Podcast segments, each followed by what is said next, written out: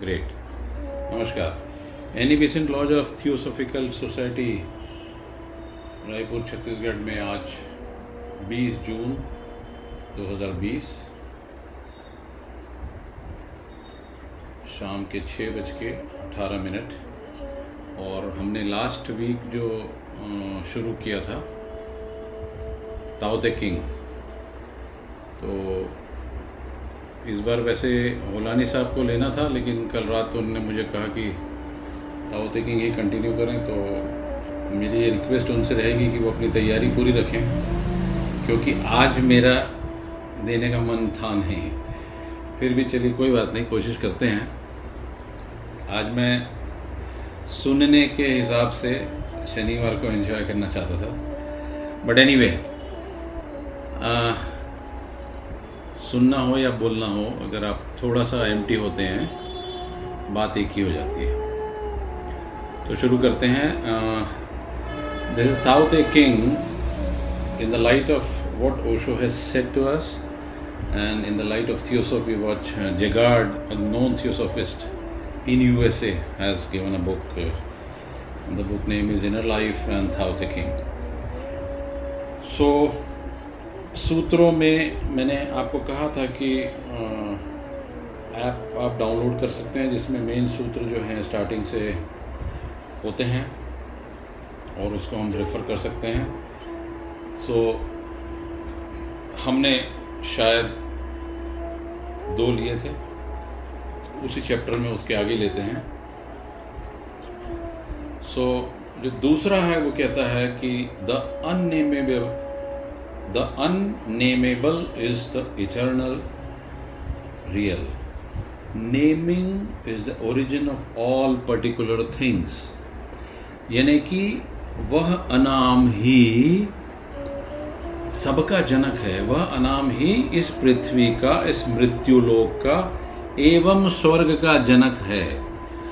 वह नामधारी ही, राइट, वह नामधारी ही सभी पदार्थों का ओरिजिन है, इन्हें सभी चीजों की जननी वह नामधारी है। अस्तित्व है अनाम, नाम देते ही किसी भी व्यक्ति का जन्म या वस्तु का जन्म होता है। जब तक नाम हमने नहीं दिया तब तक प्रत्येक वस्तु असीम व्यक्तित्व का अंग होती है, पार्ट होती है। जैसे ही नाम में उसको हमने डिफाइन किया वो टूट जाती है और ब्रेक हो जाती है, अलग हो जाती है। सो नाम पृथकता की सीमा रेखा है, इसे अच्छे से समझ लें। नाम का अर्थ है अलग हो जाना। नाम नहीं दिया तब तक सब कुछ एक, जैसे ही नाम दिया चीज़ें टूट जाती हैं, कट जाती हैं, बट जाती हैं। सो लाउड से कहते हैं कि अनाम ही सब चीज़ों का जनक है, मूल स्रोत है, और वह नाम या नामी समस्त वस्तुओं की जननी है। सो समझने की बात यह है कि यदि मनुष्य पृथ्वी पर न हो तो चीज़ों में कोई फर्क होगा नहीं, गुलाब के फूल एवं गुलाब के कांटों में कोई भेद होगा नहीं, क्योंकि गुलाब का कांटा और गुलाब का फूल संयुक्त है, इट इज जॉइंट टुगेदर।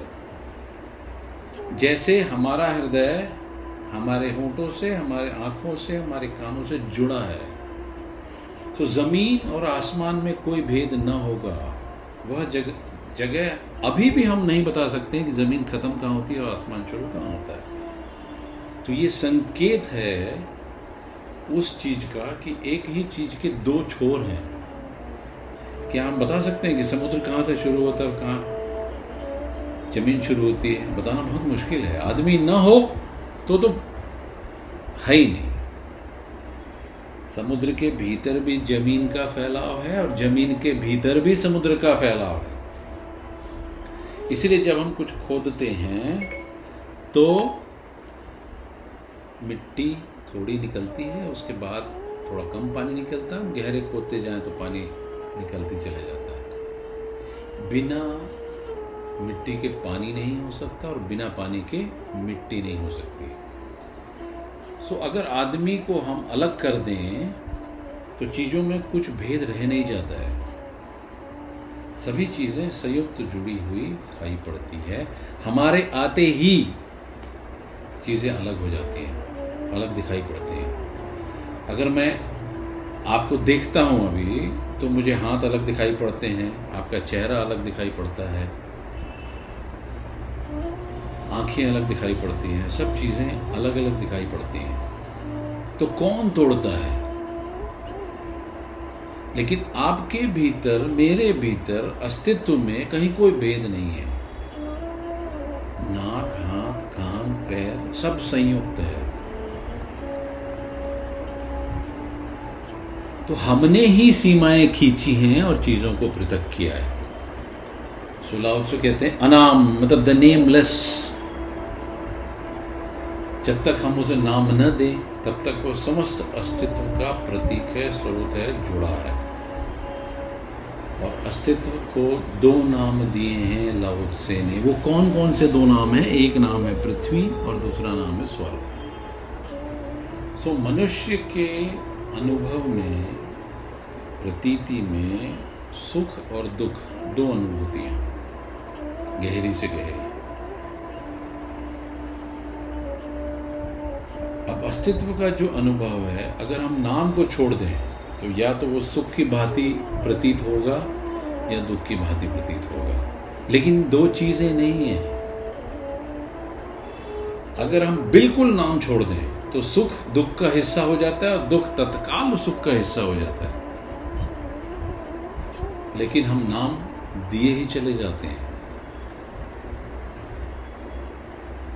मेरे भीतर अगर सुख की प्रतीति हो रही है और मगर मैं ये न कहूँ कि मुझे सुख है, तो हर सुख की प्रतीति की अपनी पीड़ा है। थोड़ा कठिन है समझना। सुख का भी अपना कांटा है अगर नाम न दें तो। हम नाम देकर तत्काल सुख को अलग कर लेते हैं और दुख को अलग कर देते हैं।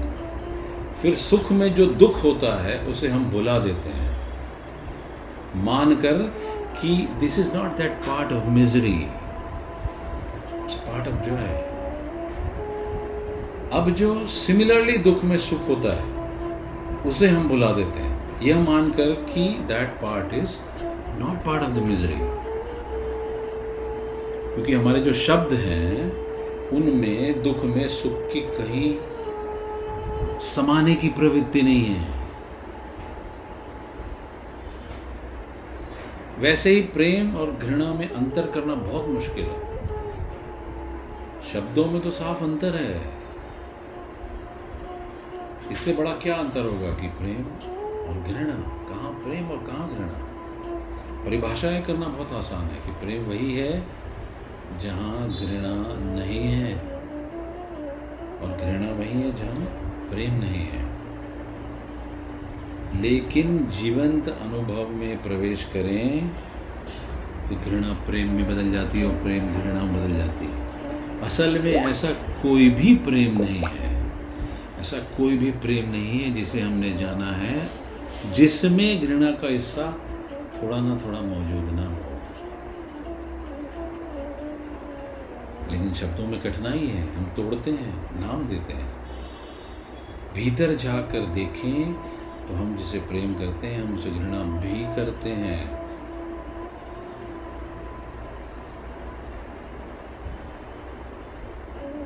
और जिसे हम घृणा करते हैं उसे हम घृणा इसीलिए कर पाते हैं क्योंकि हम उनसे प्रेम करते हैं, अन्यथा घृणा करना असंभव है। तो शत्रु से भी एक प्रकार की मित्रता होती है, एक प्रकार का लगाव होता है, एक प्रकार का अटैचमेंट होता है। वैसे ही मित्र से भी एक प्रकार का लगाव होता है या एक प्रकार का अलगाव होता है और एक प्रकार की शत्रुता होती है। शब्दों की हमेशा अड़चन हुई है, रहती है। शब्द हमारे तरल नहीं है, they are solid, they don't go deep inside. लेकिन अस्तित्व प्योर लिक्विड है, हमेशा ही विपरीत को सदा संयुक्त और अपने भीतर समाये हुए। जैसे जन्म में मृत्यु और मृत्यु में जन्म, स्वास्थ्य में बीमारी और बीमारी में स्वास्थ्य। मजे की बात यह है कि अगर बीमार होना है तो जिंदा होना जरूरी है, और बीमार होने के लिए स्वस्थ होना जरूरी है। जब बीमार होंगे तभी हमें पता लगता है कि स्वास्थ्य है क्या, अन्यथा पता कैसे चलेगा। सो जहां अस्तित्व है वहां हमारे विपरीत के भेद गिरना असंभव अवश्यंभावी है, होते ही हैं, गिरेंगे ही, विस्तार होगा ही। नाम दिया और चीजें टूटी, नाम दिया और ब्रेक, नाम दिया और ड्युअलिटी, नाम दिया और द्वैत, तत्काल, इमीडिएट, खंड खंड। सो नाम खंड खंड होने की प्रक्रिया का द्योतक है, और नाम को छोड़ देना अखंड की ओर जाने का और जानने का मार्ग है, इसे ख्याल रखिए। पर हम बिना नाम दिए क्षण भर रह नहीं सकते हैं, बिना नाम दिए बेचैनी पैदा होती है। हम देखते हैं और तत्काल नाम दे देते हैं, सुनते हैं नाम दे देते हैं। फूल दिखा नहीं कि चंपा है कि चमेली, सुंदर है कि कुरूप, पहले जाना था कि नहीं जाना था, जानता हूं, परिचित हूं, अपरिचित हूं। तो वास्तविकता पीछे छूट गई गुलाब की, और जो चाल शब्दों का था जो हमारे चित्त से ऊपर निर्मित हुआ उसको हमने थोप दिया। अब मजे की बात है कि उन जालों से अगर अस्तित्व को देखने की कोशिश करेंगे तो अस्तित्व क्या अखंड दिखेगा? तो लाउड स्पीकर कहते हैं कि अनाम तो अस्तित्व का जनक है। The mother of existence is nameless. स्रोत है, द सोर्स, जननी है, द मदर। तो हम परमात्मा को कोई नाम नहीं दे सकते हैं, क्योंकि नाम देते ही परमात्मा वस्तु हो जाएगा, और जिसे नाम देंगे वह वस्तु हो जाती है। आत्मा को भी नाम देते साथ आत्मा को हम वस्तु बना देते हैं, और नाम न दें तो पत्थर भी परमात्मा हो जाता है। तो किसी प्रेम से धड़कते हुए हृदय को नाम देकर देखें, my son, my mother, my wife, my dear. So it becomes a वस्तु, चेतनाएं वस्तु बन जाती हैं, और नाम छोड़ा कि वस्तु भी चेतना। सो ठोस converted into consciousness is only by a नाम।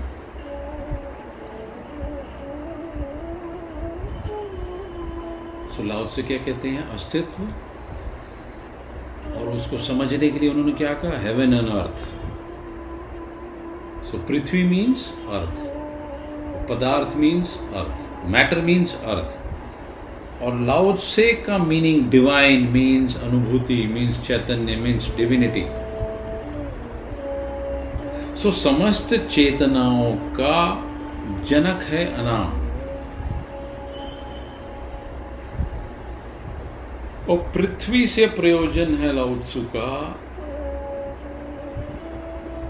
मैटर से। जिन दिनों लाउत्सु वहां हुए उन दिनों पृथ्वी का मतलब मैटर हुआ करता था, पदार्थ हुआ करता था,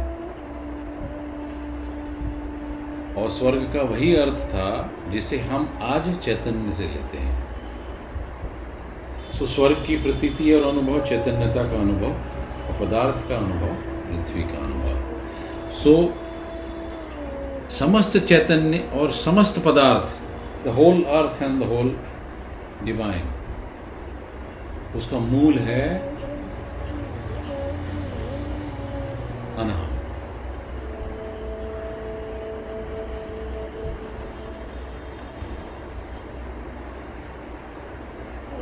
तो नितांत ही हर चीज़ को, सब चीज़ों को एक दूसरे को वस्तु बनाने में लगते हैं। समाज है, परिवार है, समूह है, कम है, ज़्यादा है, वस्तुएं हैं, संग्रह स्थितियां हैं।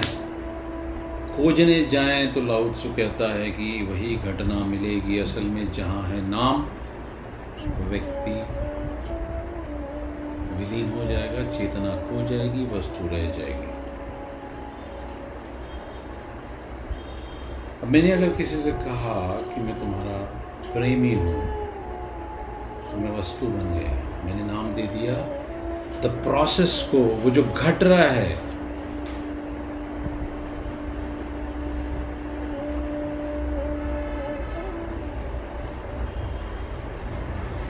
अब कल सुबह अगर मुझे क्रोध आता है तो मैं अपनी वाइफ को कहता हूँ कि मैं प्रेमी हूँ, मुझे क्रोध नहीं आना चाहिए, और मैं क्रोध को दबा लेता हूँ। और जब अगर क्रोध आया और क्रोध को दबाया तो जो प्रेम किया वो झूठा हो जाएगा।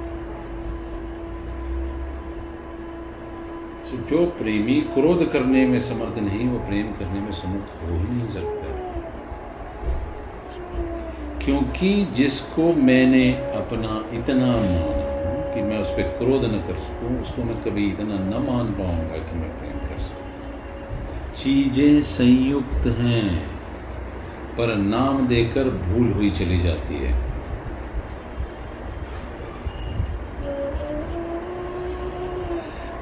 बहुत समय पहले अमेरिका में एक प्रेसिडेंट हुए थे कूलीज। बहुत कम कहते थे वो, बोलते बहुत कम थे। आज तक उतने कम बोलने वाले राजनीतिज्ञों की संख्या बहुत ही कम है। तो किसी ने उनसे पूछा कि तुम इतना कम क्यों बोलते हो, जिंदगी भर इतना कम क्यों कहे? तो पुलिस ने उससे कहा कि जो नहीं बोला है उसके लिए दंड कभी नहीं मिलता, जो नहीं बोला है उसके लिए कभी पछताना नहीं पड़ता, और जो बोला है उसके लिए बहुत पछताना पड़ता है। यह तो मुझे अनुभव न था, अगर दोबारा मुझे मौका मिले तो मैं बिल्कुल चुप रह जाने वाला हूँ। यह तो अनुभव न था ज़्यादा, अनुभव से धीरे धीरे सीखा, लेकिन अब कह सकता हूँ कि जो बोला उसके लिए दंड पाया और जो नहीं बोला उसके लिए पीड़ा मुझे नहीं झेलनी पड़ी। असल में शब्द दिया, नाम दिया तो दंड होगा ही। तरल व्यक्तित्व को ठोस में कन्वर्ट किया तो प्रवाह रोक दिया तो दंड होगा ही। धार को दीवार बना के खड़े करने की कोशिश की, दंड होगा ही, तकलीफ होगी ही, पीड़ा होगी ही।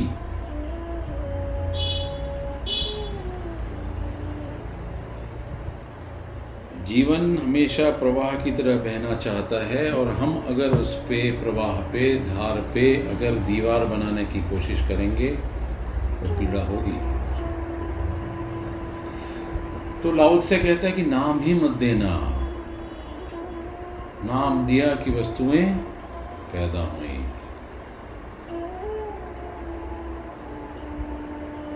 मालकियत जीवन की नहीं हो सकती है, मालकियत पदार्थ की हो सकती है।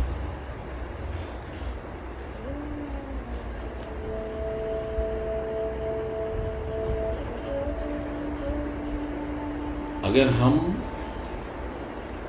मैं मेरे शरीर को मेरी मालकियत कहता हूँ तो क्या मैं मालिक हो गया? कदापि नहीं। ये आने जाने वाली जो भीतर की सांस है, मैं उसका भी तो मालिक हूँ नहीं।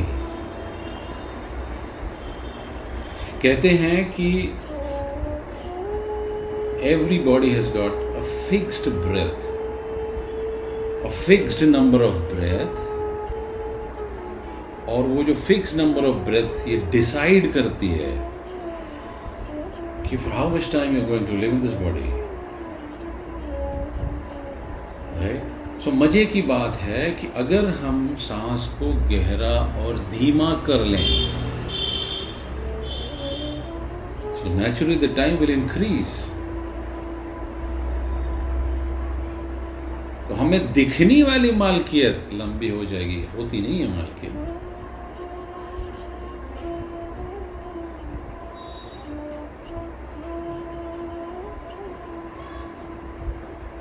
So अनाम ही अस्तित्व का सही जनक है।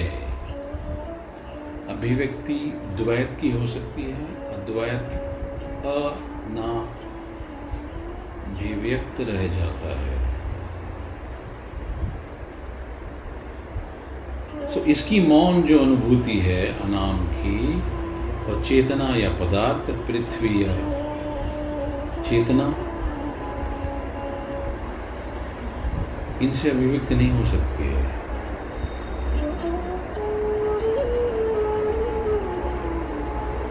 मजे की बात है, द्वैत को कहने के लिए हमें मिनिमम दो चीज़ों की ज़रूरत है, बट अद्वैत को कहने के लिए दो की ज़रूरत नहीं है। अद्वैत को हम कहते हैं नॉट टू। सो जो निकटतम है सत्य के, वो दो भी नहीं कहा जा सकता। बोलने में तो बाहर ही रह जाएगा, भाषा में तो बाहर ही रह जाएगा। हमने बोला नहीं कि गया नहीं, सो कैसे उसको समझा जाए? सो लाउड से कहते हैं कि मौन से समझ सकते हो आप। अकेली किताब लाउड से ने ये लिखी, अभिलेखागार के लाइब्रेरियन के सिक्योरिटी ऑफिसर की हैसियत से, जब वो चाइना से जाने लगे, चाइना से, तो वहाँ के सम्राट ने उनको पकड़ लिया। कहाँ? सीमा पर। कि भाई एक बात तो तुम बड़ी रहस्यमय करते थे, एक छोटी किताब तो लिख जाओ। तो कुछ पन्नों में उसने वहीं उस नाके पे चीज़ें लिखी, जिसे हम आज ताओ ते चिंग के नाम से जानते हैं। अकेली ही किताब लिखी हुई, जिंदगी के आखिरी हिस्से में, कभी कोई लिखी नहीं। जिंदगी भर लोग पीछे जरूर पड़े रहे कि लाउड से अनुभव लिख जाओ, हमेशा लाउड से हंसते और टाल देते थे और कहते कि कौन कब क्या लिख पाया है। मुझे उस नासमझी में मत डालो। पहले भी लोगों ने कोशिश की है, लेकिन वो जानते हैं कि वे उनकी कोशिश पर खुद हंसते हैं बाद में और असफल हो जाते हैं। और जो नहीं जानते वो असफलता को सत्य समझकर लिखे ही चले जाते हैं। तो तुम मुझसे ये भूल मत करवाना कि वो मुझ पर हंसेंगे कि देखो लाउड से वही कर रहा है, और था लाउड से। जो नहीं कहा जा सकता उसे कह रहा है, जो नहीं लिखा जा सकता उसे लिख रहा है। ना, मैं ये ना करूँगा। सो वो जिंदगी भर टालता रहा। जाने के दिन करीब आने लगे, दबाव बढ़ने लगा, शिष्यों का आग्रह बढ़ने लगा, दोस्तों का आग्रह बढ़ने लगा। तब मुश्किल में भी पड़ा और दबाव सम्राट का। तो फिर एक रात जब निकल भागा तो फिर पकड़ा गया तो फिर उन्होंने चुंगी नाके पे बुक लिखी। बुक क्या लिखी? छोटे छोटे अनूठी किताब के रूप में, जो हमारे सामने आज अराउंड 3000 सालों से। तो कौन सी किताब है जिसको लिखने के लिए लाहौर से भाग रहा था?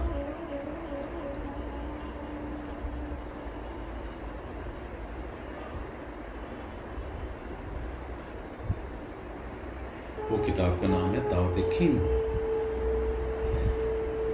अगर कुछ चुनिंदा किताबें जो बचाए जाने योग्य हैं इस मनुष्यता के लिए, तो उस मनुष्यता के बचाए जाने योग्य में एक किताब ये भी है।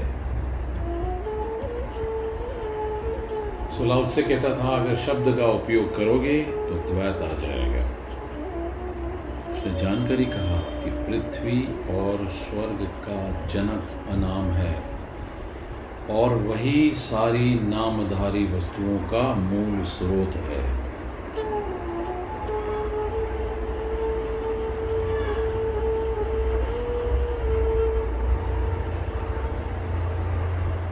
गौतम बुद्ध भी ये कहते थे कि मैं जो भी कहता हूँ, बोलता हूँ, वह उसे कहने के लिए नहीं है, वह वह तुम्हें वहाँ तक पहुँचाने के लिए है जहाँ जाकर तुम ये समझ सको कि जो कहा जा सकता है उसे बोला नहीं जा सकता। तो शायद मेरी आवाज़ सुनकर तुम उस पथ पर चलने लगो जहाँ अनाहत की गूंज सुनाई देती है, फिर तुम्हारा मुख उस संसार से मुड़ जाए, फिर जाए।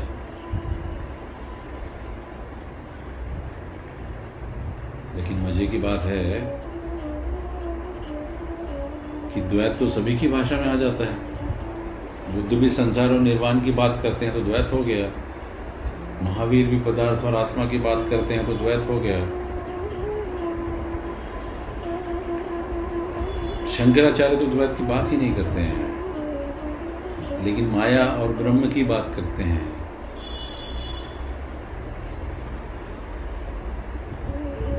सुलाउद से कहता है कि नाम दिया और तुम गए,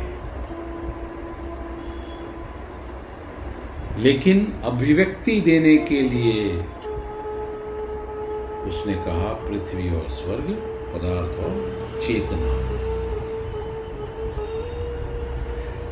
लाओ सो छलांग पसंद व्यक्ति है, सीढ़ी पसंद नहीं है। वैसे तो सीढ़ियाँ भी छलांग का छोटा छोटा रूप है, लेकिन बड़ी छलांग की बात करता है। वो कहता है कि जिसे छोड़ना है उसे पकड़ना ही क्यों, अगर विकार से निर्विकार की ओर जाना है तो छोड़ना जरूरी है, तो अभी क्यों नहीं छोड़ दिया जाए।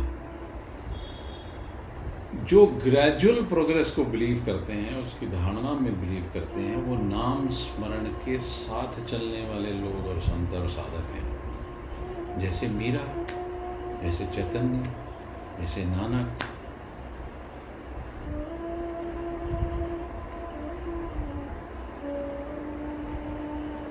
पहुंचते वो भी वही है जहां लाउड से पहुंचा है, लेकिन वे कहते हैं कि छोड़ना है जरूर, लेकिन धीरे धीरे।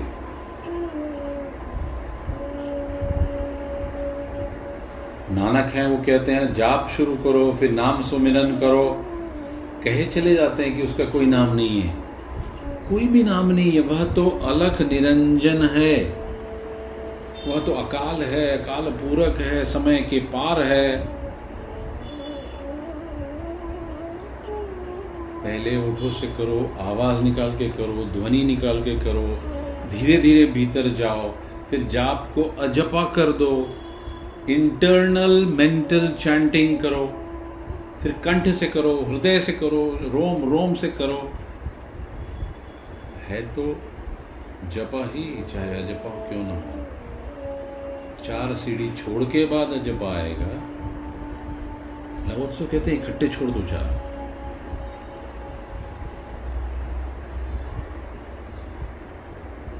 So jump.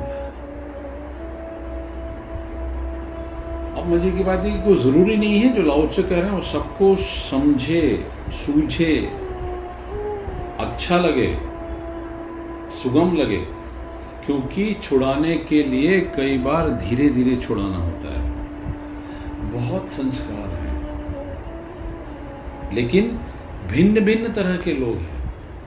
तो हमें अपनी कीमिया को समझना होगा कि क्या मेरी कीमिया छलांग लगाने को तैयार है। तैयार हैं तो ताओ आपके लिए हैं,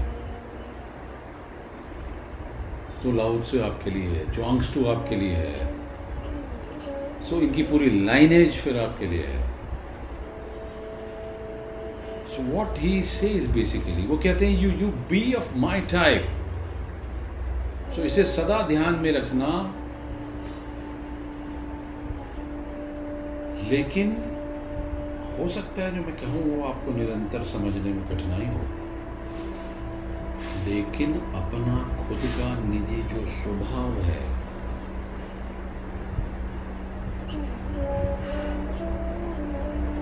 उससे चलना।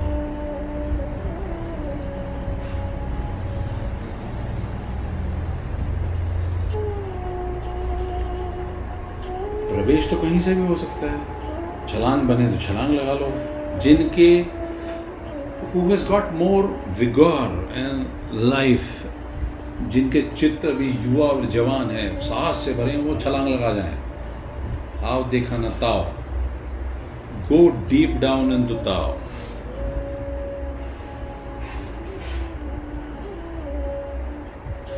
जिनके मन में क्वेश्चंस हैं, थोड़े भयभीत हैं कि छलांग लगाने में कहीं हाथ पर न टूट जाए, वो धीरे धीरे सीढ़ियों पर चढ़े या उतरे, पहुंचेंगे वहीं।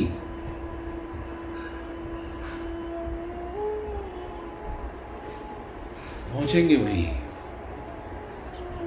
मंदिर में घुसने के बाद, गिरगृह में पहुंचने के बाद स्थिति सबकी वही रहने वाली है।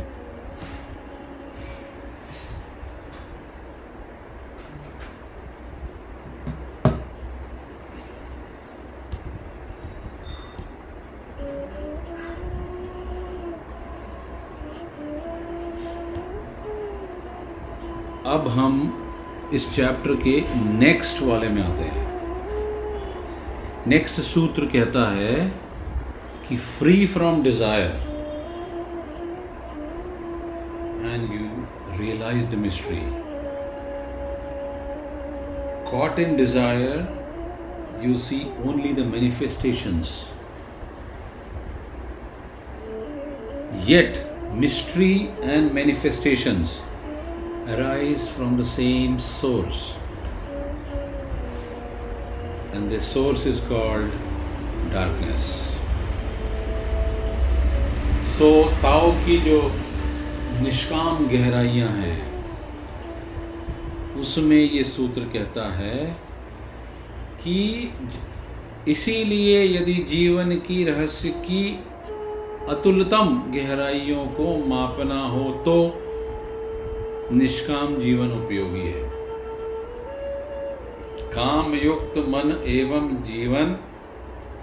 कामयुक्त मन इसकी बाह्य परिधियां हैं और दिखाई देती हैं। Coming back to the first one, जिस पथ पर विचरण किया जा सके, जिससे सत्य की निर्वेचना हो सके, वह सत्य नहीं है, अनाम है, अस्तित्व का जन्मदाता, और नाम है वस्तुओं की जननी।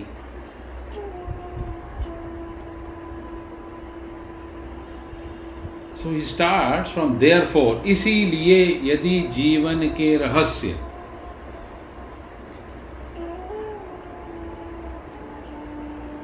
आश्चर्यजनक लगता है, क्योंकि जो पहली जो दो बातें थी उसका तीसरे सूत्र से कोई लेना देना नहीं है, इसलिए उन्होंने स्टार्ट किया देयरफॉर। इसलिए देयरफॉर से जोड़ा है। देयरफॉर सत्य can not be said, therefore ऐसा कोई मार्ग नहीं जिस पर चला जा सके, देयरफॉर अनाम है अस्तित्व, देयरफॉर वस्तुओं की जननी है, का नाम है जगत, सॉरी वस्तुओं के जगत, वस्तुओं का जगत सिर्फ नामधारी है। सो ऐसा चित्त जो वासनाओं से जुड़ा है, वह जीवन की अतुल गहराइयों को, जीवन के रहस्य को, मिस्ट्रीज को नहीं जान पाएगा। सो किसको जानेगा? वो उसको जान पाता है जिसे हम मैनिफेस्टेशन के रूप में देखते हैं या बाह्य परिधि के रूप में देखते हैं। देयरफॉर क्यों जोड़ते हैं? जब हम पहले किसी चीजों में से कोई ऐसी गूढ़ बात निर्गमित होती हो, निकलती हो, जिसका सोर्स वहां से आता हो।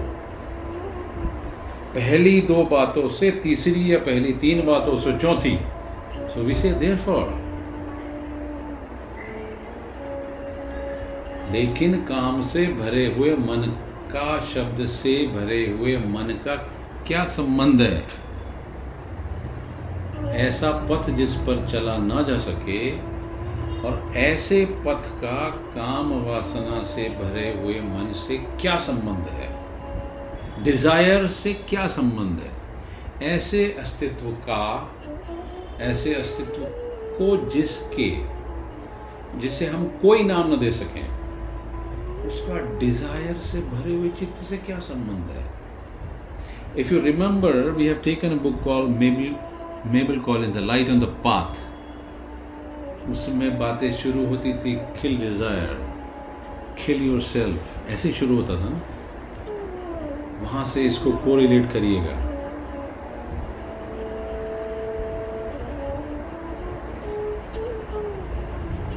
प्रकट दिखाई नहीं पड़ता, अप्रकट है। इसीलिए लाओत्से ने शब्द को देयरफॉर को समझने में हमें बड़ी कठिनाई पड़ती रही है।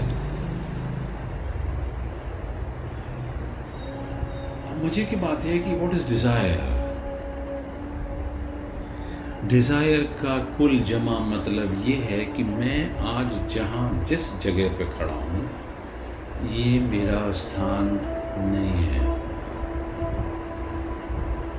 मुझे कहीं और इतर पहुंचना है।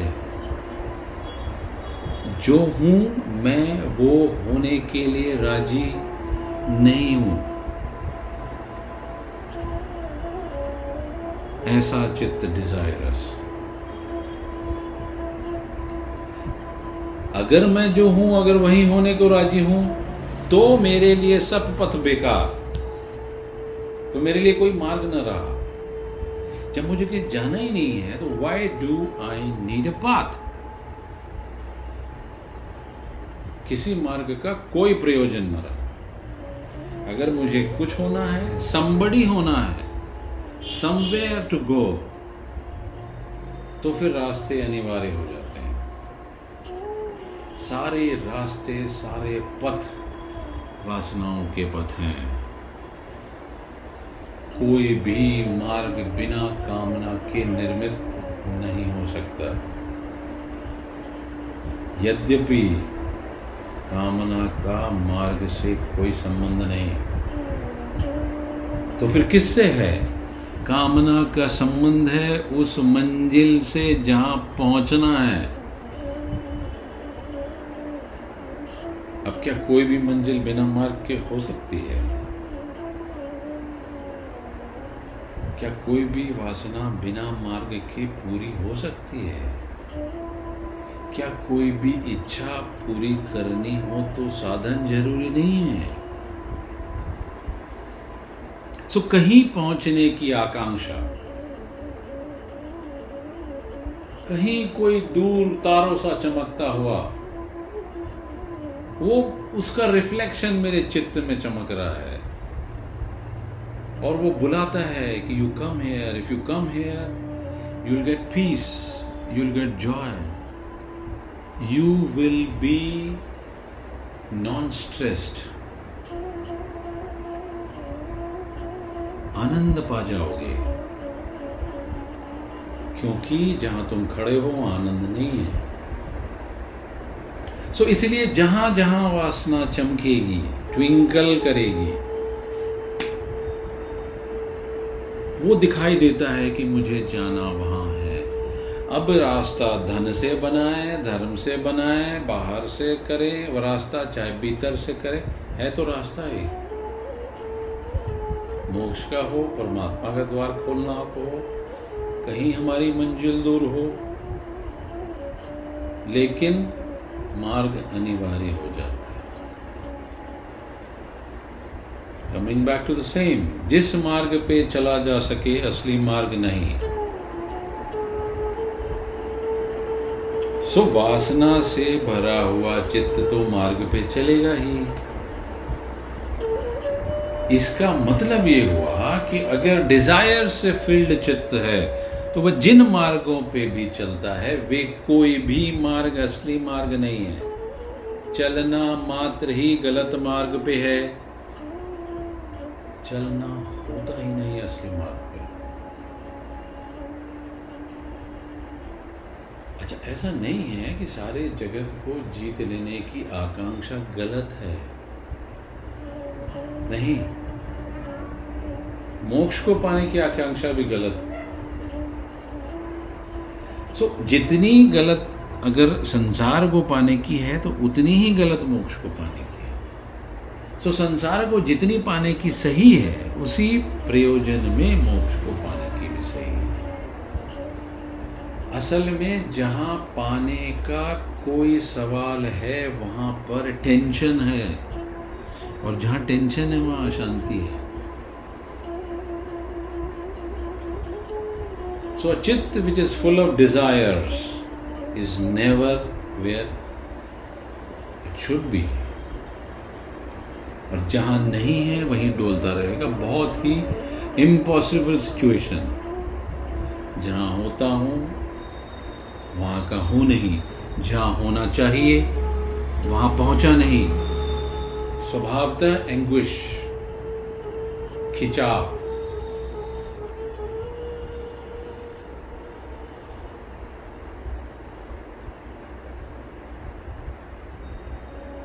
तो कौन है जो जहां है वहीं रुकने की बात करता है? वो है हमारे लाउत्सु।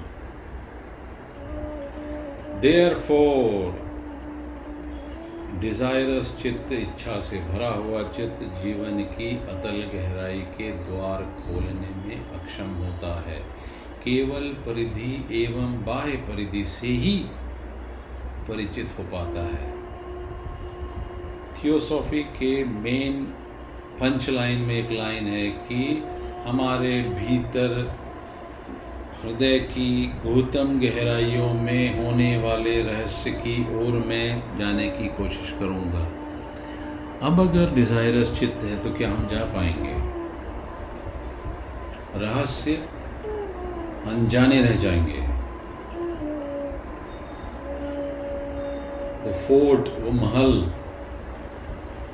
अपरिचित रह जाएंगे। हम सिर्फ महल की बाहर के परकोटे को, दीवार को देखकर समझ लेंगे कि महल आ गया, लेकिन महल के परकोटे को महल समझ के जीने वाला चित्त डिजायरस है।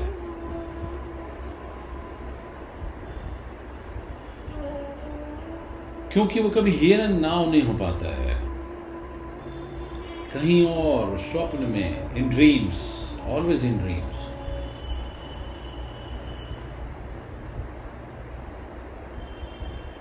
मजेदार बात है,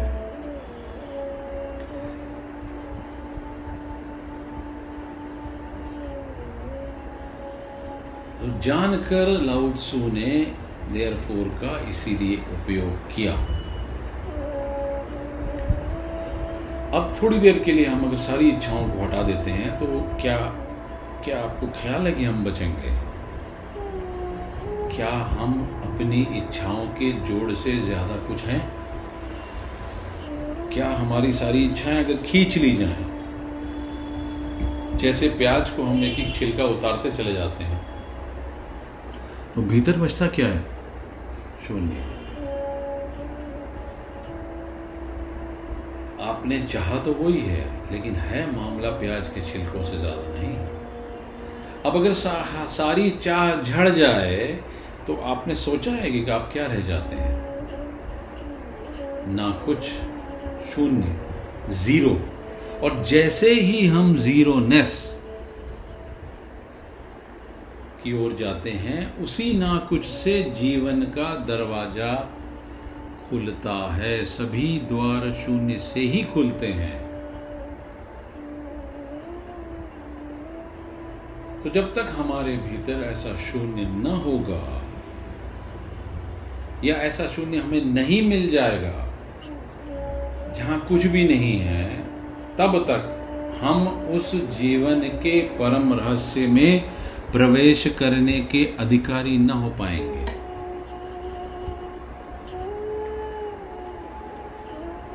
So Lao Tzu says, kill your desires. सारी परतों की, वासनाओं की परतों को खींच के उतार दो, एक भी परत कामना की न रह जाए।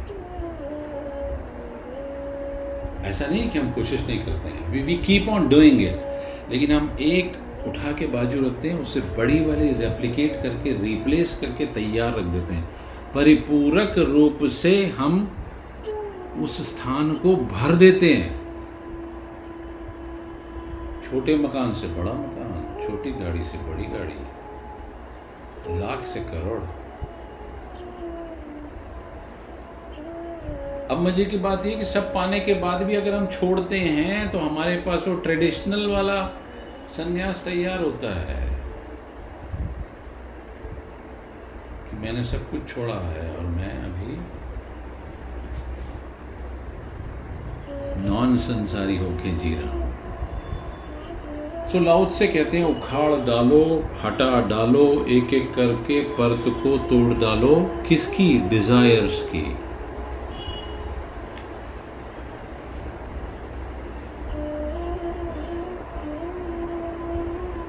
मन बहुत चालाक है। शांति की कामना है मन में, ध्यान की कामना है मन में, समाधि की कामना है मन में। मन कहते हैं कोई हर्ज नहीं, पद नहीं तो ध्यान ले लो, धन नहीं तो शांति ले लो। अब मजा है कि मन जीता है न धन में, न ध्यान में, न शांति में, न स्वर्ग में। मन जीता है चाह में, चाहने में, डिजायरिंग में। बहुत बहुत हरामी है, बहुत गहरा चालाक है। चालाकी इतनी ज्यादा है कि कहे कुछ भी नहीं और चाह हमेशा तैयार है।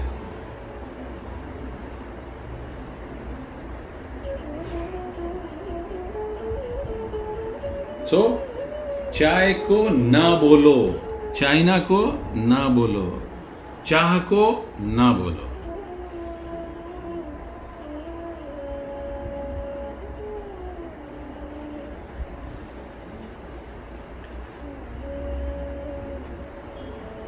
लाउत्से कहता है निष्काम हो जाओ, नॉन डिजायरस, उखाड़ डालो। अब ये निष्काम का जो भाव है ये बहुत सूक्ष्म है। अब देखिए कितना सूक्ष्म है। अगर कोई कहे कि मैंने सब छोड़ दिया,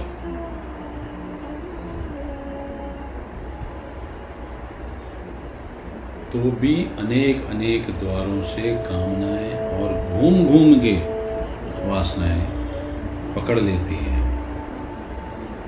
तो फिर कैसे हो निष्कामता? बहुत छोटा सा सूत्र है, मैं जैसा हूं वैसा राजी। अगर मैं अशांत हूं, बेचैन हूं, बंधन में हूं, तो मैं अशांतता में राजी हूं, बेचैनी में राजी हूँ, बंधन में राजी हूँ, दुखी हूँ, दुख में राजी हूँ। सो मैं जैसा हूँ टोटलिटी में, आई एक्सेप्ट माई सेल्फ, अपनी समग्र स्वीकृति, इंच भर नहीं, total. When we become total, so there is no movement. There is no manifestation at all. There is no motivation at all. हम कह सकते हैं कि if there is no motivation, हम शुरू कैसे करेंगे अपनी यात्रा?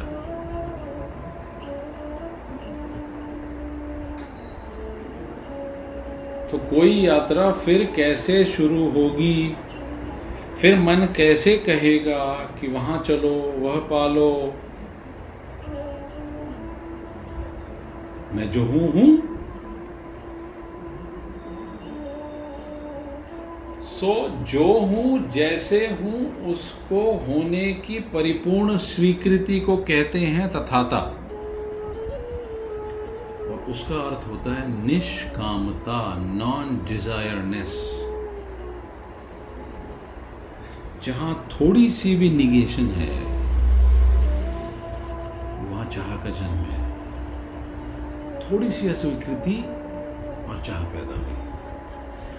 पैदा हुई, तो डिजायर। पकड़ी और दौड़ शुरू।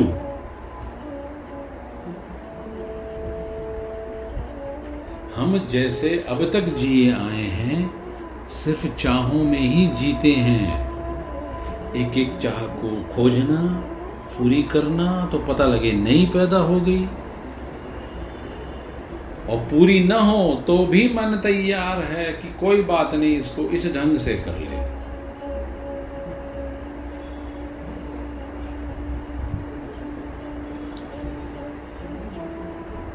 तो किसी अस्वीकृति से चाह पैदा होती है, और कौन सी चीज थी जो आपने चाही, ऐसी ना हो, अन्य ना हो, अन्यथा ना हो, भिन्न ना हो, डिफरेंट ना हो, और जन्म हो गया।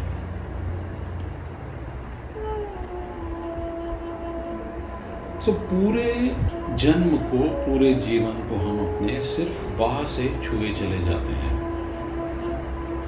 किसके कारण? कामयुक्त मन के कारण। सो डिजायरस माइंड गहरे क्यों नहीं जा सकता है? सो देयर आर थ्री सूत्रस। पहला, जो डिजायरस माइंड है ना, वो एक क्षण कहीं टिकता नहीं है। अगर टिकता नहीं है तो वहां खुदा ही नहीं करता है। सो एक भागा हुआ मन है, और अगर गहरे उतरना है तो खुदाई करनी पड़ेगी।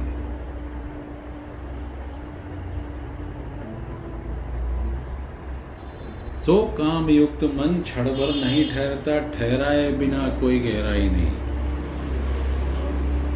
दूसरा, डिजायरस माइंड वर्तमान में नहीं होता कभी भी, और जीवन हर वक्त वर्तमान में है। सो फिर डिजायरस माइंड कहां होता है? Always in future.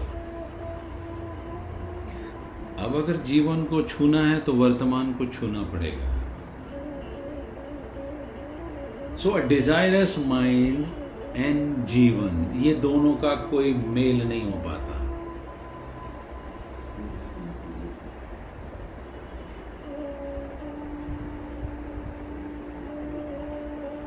क्योंकि डिजायरस माइंड वर्तमान के प्रति अत्यंत उदास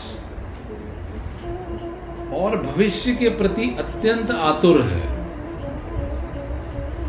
रहस्य तो वर्तमान में है, असल तो वर्तमान में है, अस्तित्व वर्तमान में है, न अतीत में है और न कुछ भविष्य में है।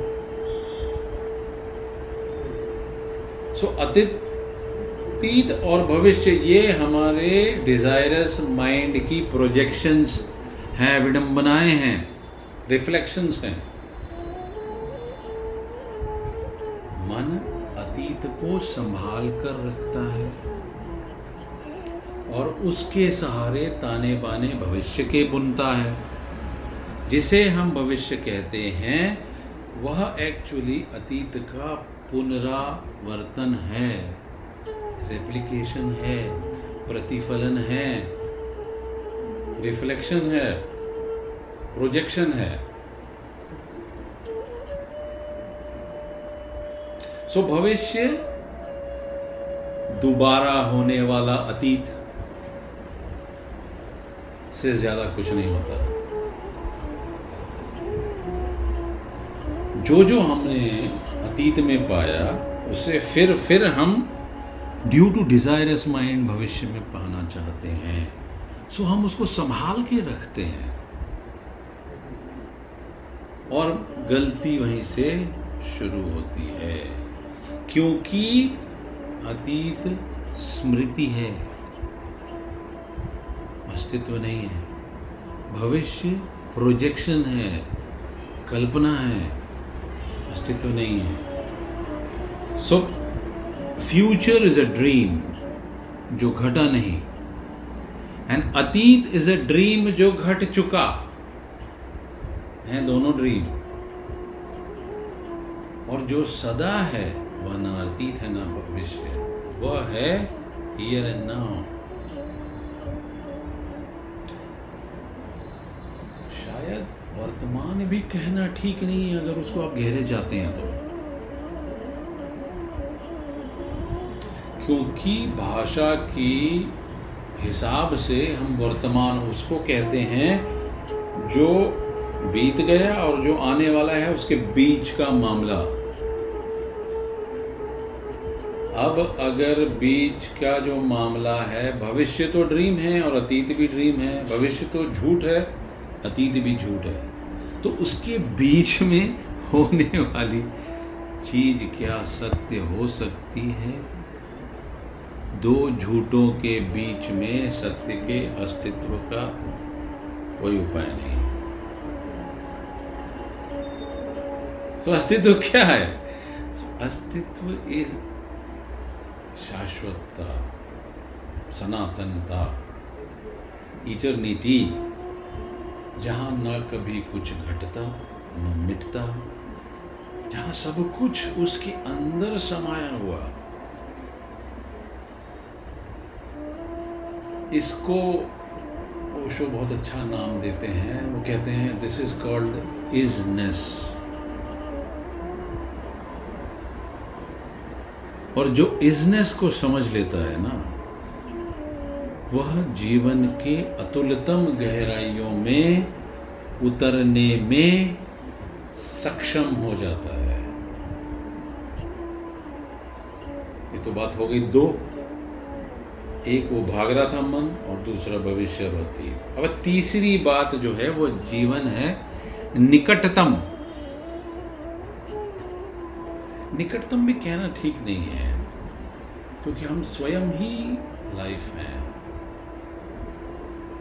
निकटतम भी हो तो दूरी बनी रहती है।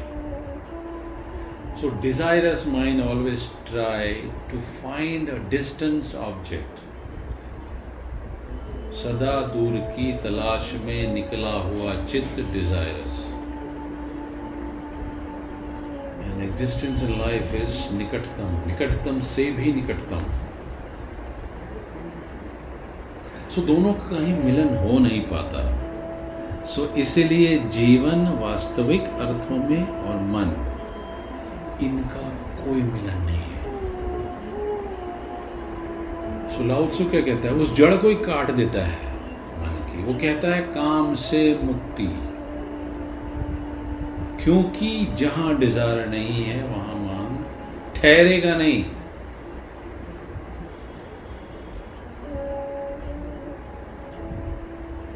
इसका दूसरा शब्द बुद्ध देते हैं तृष्णा।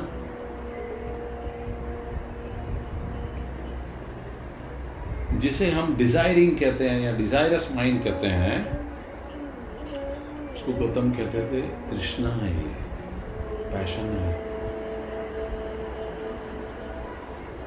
और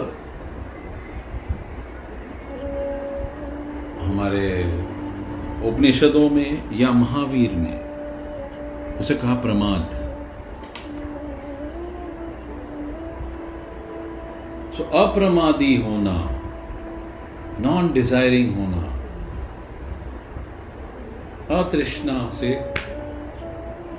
जुड़े हुए होना ही जीवन की गहराइयों तक ले जाने में सक्षम होगा।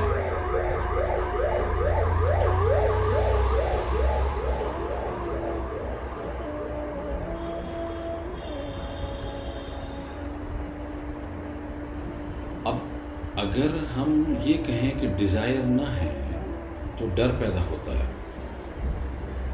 कि भाई वो डिजायर नहीं होगी तो हम लाइफ को जिएंगे कैसे? गृहस्थी है, दौड़ है, रुचि कम हो जाएगी हमारी, महत्वाकांक्षा कहीं मर न जाए, तो फिर कैसे विकास होगा? ठीक कहते हैं, लेकिन कौन कहता है? मन कहता है। मन ही ऐसी बातें खोज कर लाता है कि ऐसा ना होगा कि मेरा सब बना बनाया जो व्यवस्था है वो बिगड़ जाए। तो मन तत्काल कोई खबर, कोई इंफॉर्मेशन अंदर से लेके आ जाता है।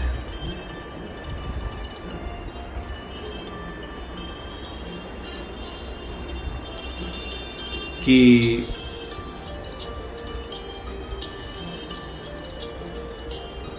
एक घंटा हो गया है, ये दोबारा शुरू हो गया। अब आज का मैं थोड़ा सा सोचता हूँ कि दो चार लाइनें और देखते हैं, फिर क्लोज करते हैं। आई जस्ट चलने दीजिए, चलने दीजिए। क्योंकि मैं एक घंटे का वो लगाता हूँ म्यूजिक, और एक घंटे का म्यूजिक कंप्लीट होके फिर से स्टार्ट हो गया।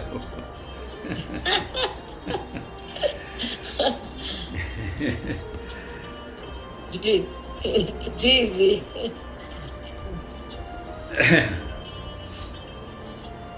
अब लाउड से कहते कि ये उपाय सब छोड़ दीजिए, ये उपाय में कोई उनका विश्वास नहीं है। उपाय तो सब प्रकार के उपाय आपको डिजायर से ही उत्पन्न होते हैं, निर्वासना का कोई उपाय नहीं। उपाय मीन्स टेक्निक, उपाय मीन्स पाथ, उपाय मीन्स कहीं पहुंचने के लिए कोई जुगाड़ या क्रिया।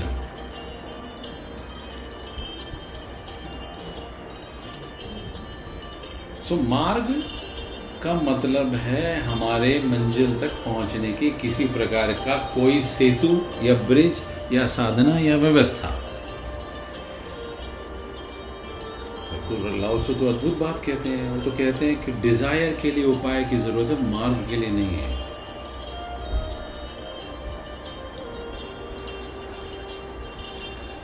तो डिजायर के उपाय के लिए श्रम की और दौड़ने की और प्रयत्न करने की जरूरत है, निर्वासना होने के लिए तो अंडरस्टैंडिंग ही काफी है, सिर्फ बोध मात्र, समझ मात्र ही काफी है, किसी उपाय की कोई आवश्यकता नहीं। सो जो ये समझ गया उसके लिए कोई उपाय आवश्यक नहीं रह जाता। सब प्रकार के उपाय लाउत्सु कहता है ना समझो के लिए दिए गए खिलौने मात्र हैं, जिससे धीरे धीरे आप अपने डिजायरस माइंड से दूर होते हैं। इकट्ठा छोड़ ना सकेंगे तो धीरे धीरे। सो लाउत्सु कहता है अंडरस्टैंडिंग, प्रज्ञा, बोध, समझ, भीतर से वो खटाक करके जो प्रकाश है वो अगर आप समझ जाते हैं तो तत्काल हम बाहर हो जाते हैं, और नहीं तो फिर धीरे धीरे शनै शनै।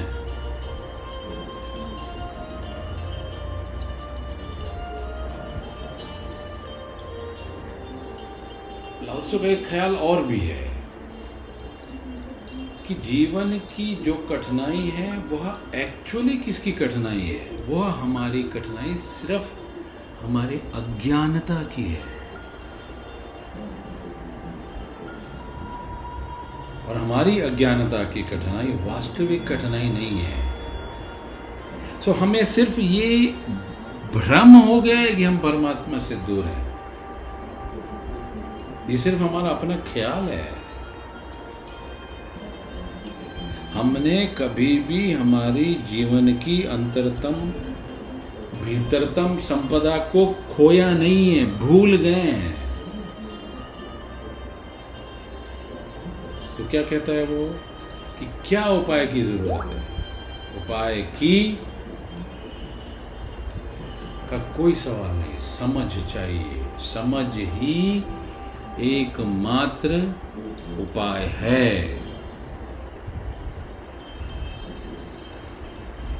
लाओ त्से की ये बातों से ये ख्याल उठता है कि कहीं प्रगति ना रुक जाए मेरी,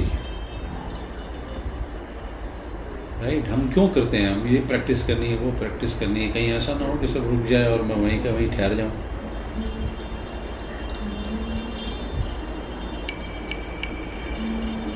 पर ध्यान रखना, दौड़ लिए इसका मतलब ये नहीं है कि पहुंच गए, दौड़ लिए इसका मतलब ये नहीं है कि दौड़ने मात्र से कोई पहुंच जाएगा। लेकिन तर्क है वो हमेशा ये कहता है मन का कि नहीं दौड़ेंगे तो नहीं पहुंचेंगे, दौड़ेंगे तो ही पहुंचेंगे। सो परम संपदा जीवन की क्या, ठहर जाओ और खड़े हो जाओ।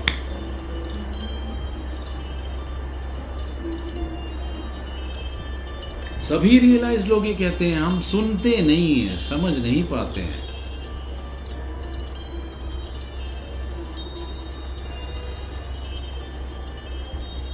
तो खड़े हो जाओ। अब खड़े हो जाओ, दौड़ना नहीं। इससे ये भी होता है कि कहीं ऐसा तो नहीं कि लाउड से लड़ने से डरता है, लेकिन लाउड से का ये कहना कि मैं जीतने इसलिए न निकला हूं कि तुम्हारी दुनिया में जीतने योग्य कुछ भी था, कुछ दिखा ही नहीं मैं जो जीतने योग्य था। इतनी क्षुद्र चीजों का जिसके लिए तुम जीतते या जीतने या दौड़ते चले जाते हो, उसे मैंने जीतने योग्य न समझा। सो इन क्षुद्र चीजों में, इन क्षुद्र चीजों के लिए जीत या हार, ऐसे व्यर्थ का उपद्रव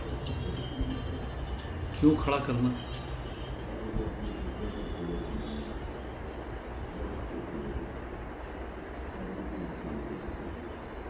लाओत्से की जो परंपरा है उसमें इनका एक बहुत ही अद्भुत शिष्य हुआ चोंगस्तू, जो पूना में अशोक आश्रम है उसमें वो जिस हाउस में रहते थे उसका भी नाम शायद चोंगस्तू है। उनके भी बड़े अद्भुत अद्भुत किस्से हैं, वो अपन कभी और लेंगे। सो आज इस बात से मैं ये कंप्लीट करता हूँ कि हमें टोटल एक्सेप्टेबिलिटी, पूर्ण स्वीकारता, डिज़ायरलेस से बाहर आना, अतीत और भविष्य और वर्तमान को ठीक से समझ लेना और दौड़ना नहीं, ठहर जाना, डिज़ायरस माइंड को समझ लेना।